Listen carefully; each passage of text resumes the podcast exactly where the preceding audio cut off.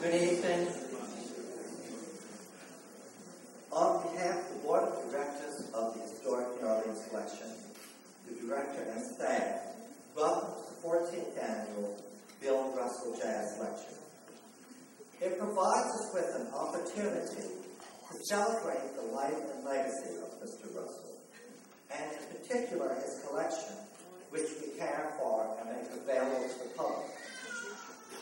Mr. Russell's collection is invariably associated with Jelly Roll yet other portions of his collection are equally rich. Mahalia Jackson papers, the Moneta papers, the photographic collections, and sheet music collections are all of extraordinary value. One of these wonderful collections is his assemblage of material relating to Scott Joplin. It is perhaps the heart of, John, of Mr. Russell's collection. It begins chronologically with an unusual group of cakewalks by Joplin and his early contemporaries. It, it, it, includes practically a complete set of the original and early Joplin editions published by John Stark and others.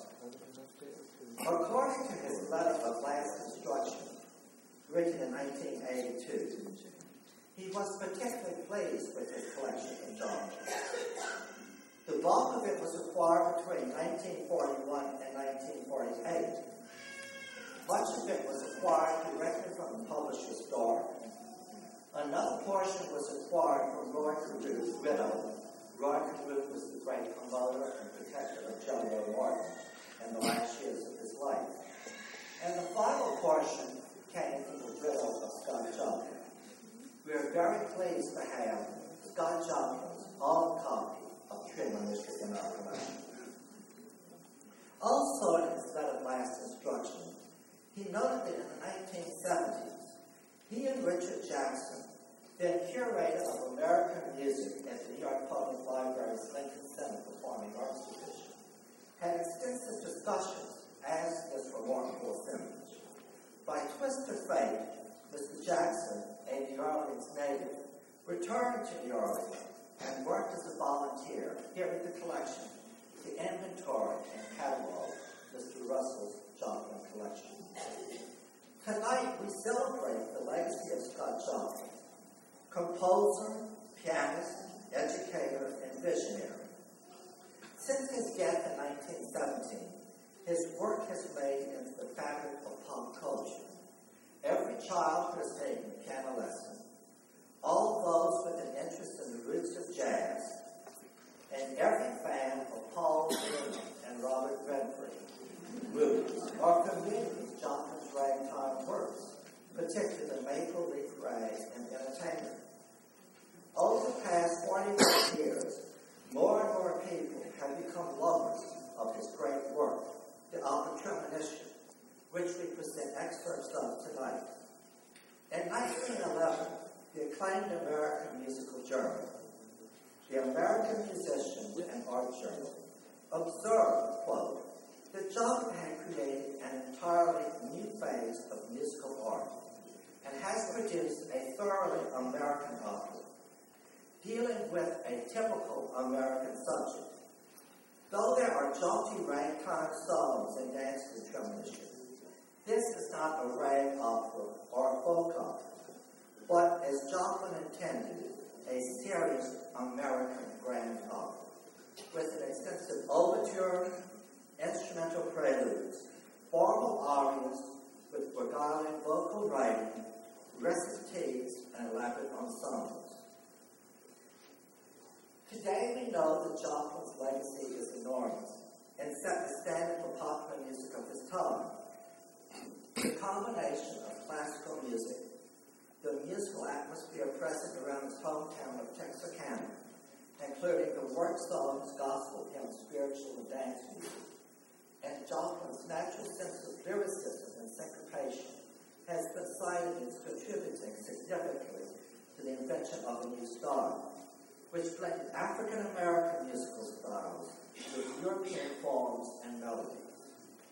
Ragtime became popular in 1890, the dawn of the Jim Crow era, and fostered an appreciation for African American musical tradition and styles among European Americans at a time when African Americans struggled for recognition of their contributions as being essential to the framework of American culture.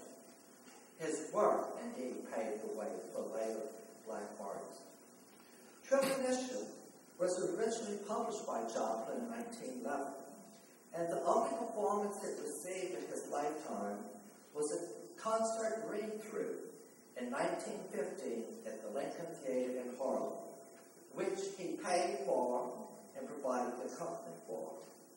That performance was not well received, and the work was forgotten until 1970, when the score was rediscovered. Due to the resurgence in popularity of his ragtime works, interest grew and it was finally given a full staging. The world premiere was given on January 28, 1972, as a joint production of Morehouse College's music department and the Atlanta Symphony Orchestra directed by legendary choreographer Katherine Dunham and conducted by Robert Shaw. Its first full opera production was presented by the Houston Grand Opera in 1975 with Kathleen Battle singing the title, the title role. A few comments about this particular uh, performance. We have selected certain scenes to be performed this evening. Those vocal numbers that are not presented are represented by improvisations based upon themes from the admitted vocal numbers. It may seem curious that we have a young Frenchman and graduate of the Paris Conservatory do those improvisations. Why would we do that? The answer is very simple. Today, the students in that advanced series of improvisation at that famed conservatory must be able to improvise in the style of Scott Joplin. It is indeed testimony to Joplin's legacy and importance. We would ask that you please silence all cell phones. The use of sound recordings is prohibited as well as flash drives. We will have one very brief pause at the end of Act 1 and it's for purely technical reasons, and we ask that you remain seated. Thank you.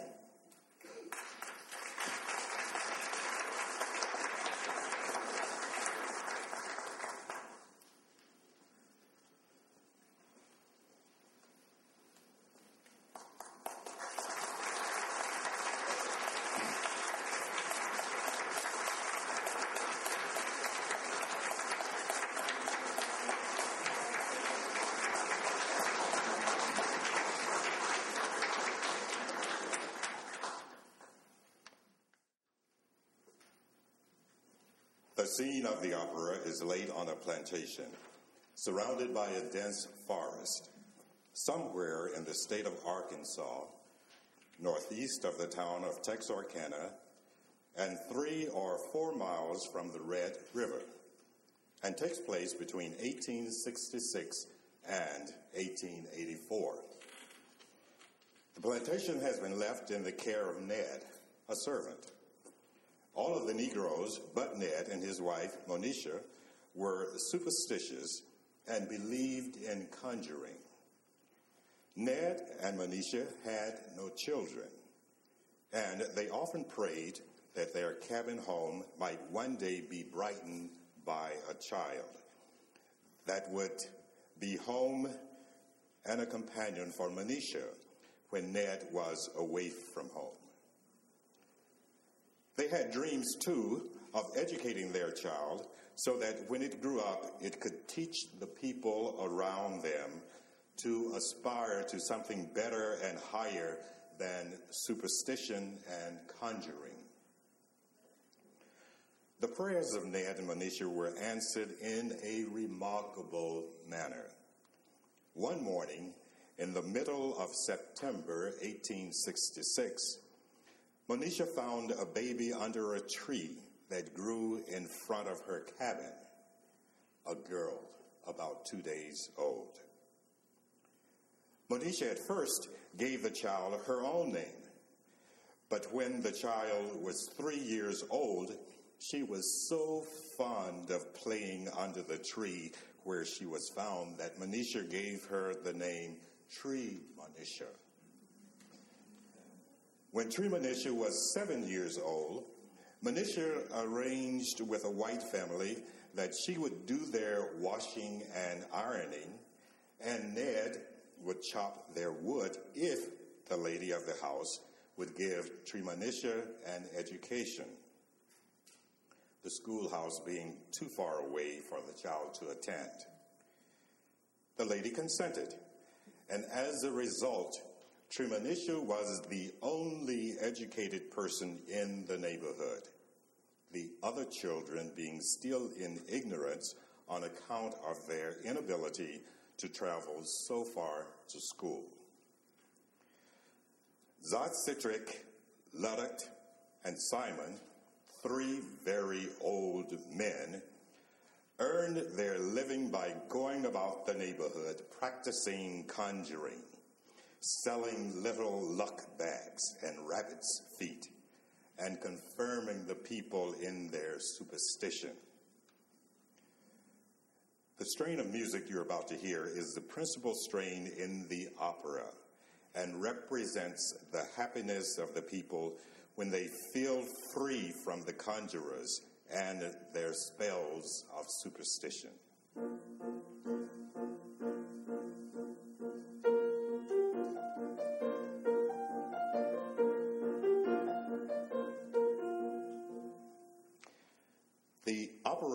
Begins in September 1884.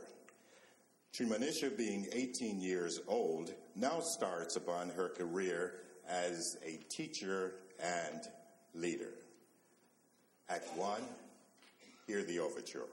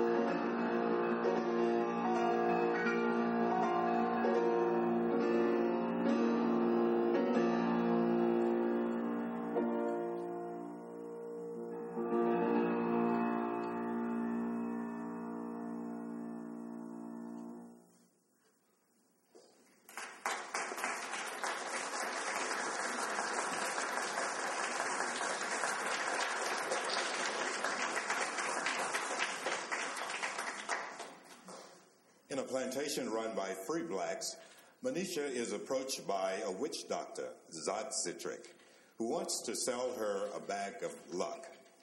Her husband, Ned, and daughter, Treemonisha, chase the man away.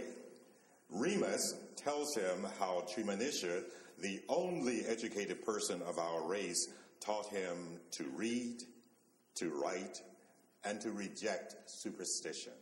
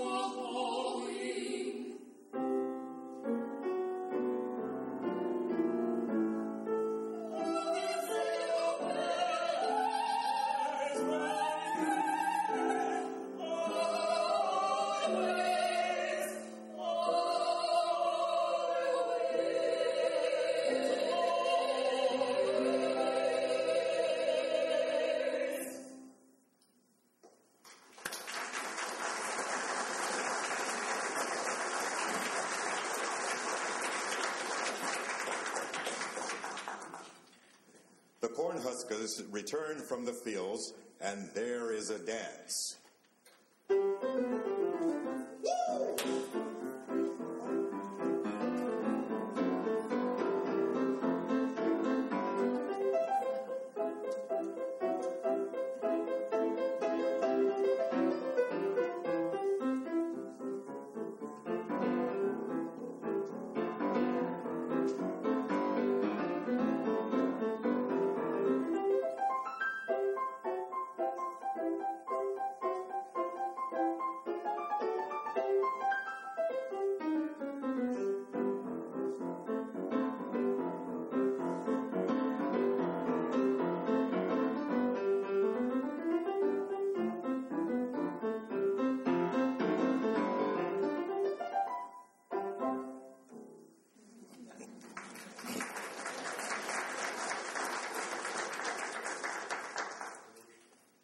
Treemonisha starts to make herself a wreath out of the leaves of the tree that stands in front of her cabin.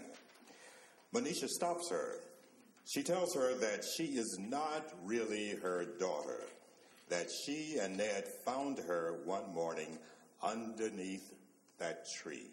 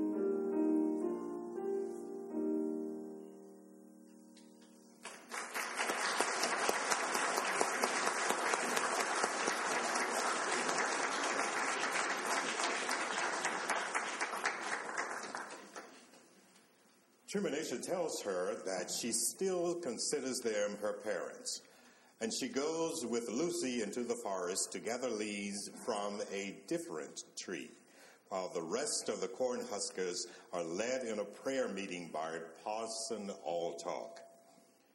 Lucy returns alone, however, and tells them that the conjurers have kidnapped Treemonisha. The men run off to rescue her. Remus after stopping to disguise himself with a scarecrow from the field, follows them.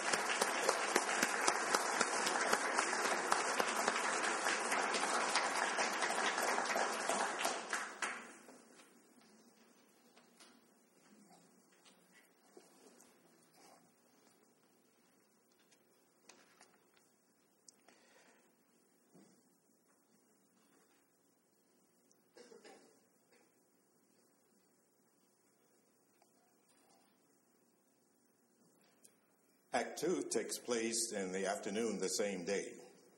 At their meeting in the woods, the conjurers decide that they must punish Treemonisha for trying to turn the people away from superstition by pushing her into a wasp's nest.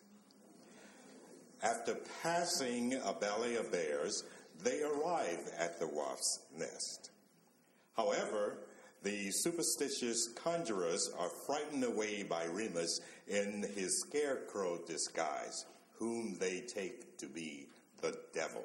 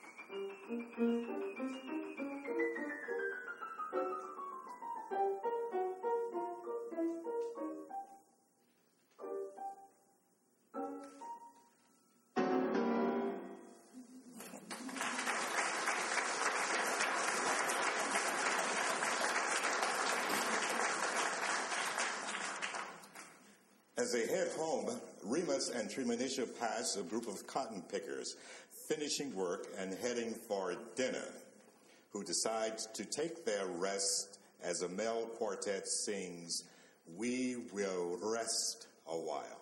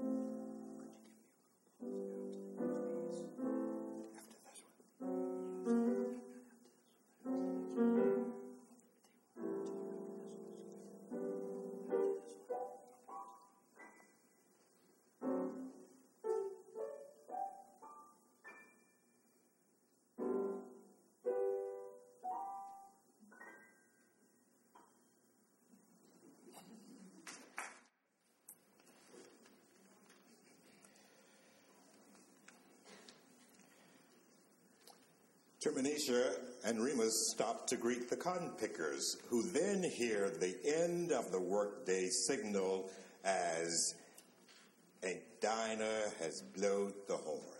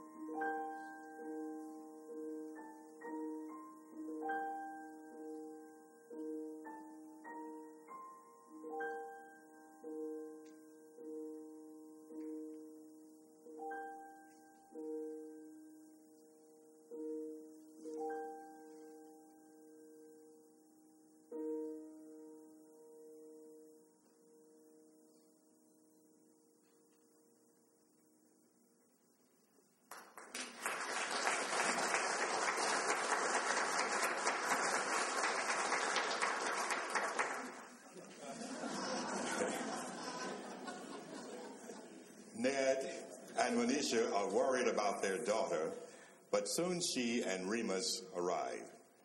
They are followed by the corn husking boys, who have captured two of the conjurers, Zod and Luddud. The people are ready to beat them for kidnapping Treemonisha, but she tells them to release the conjurers instead. They obey, if reluctantly, as Remus tells them all that two wrongs do not make a right.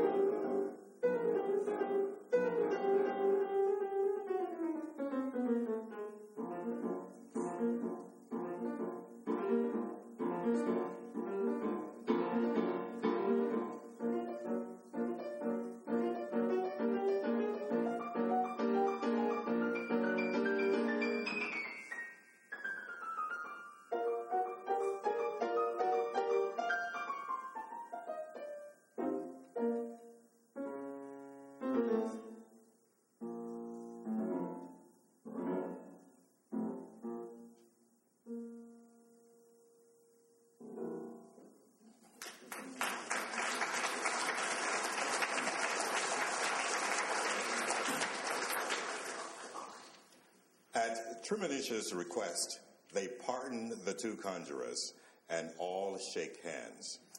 The community asks Treemonisha to be its leader.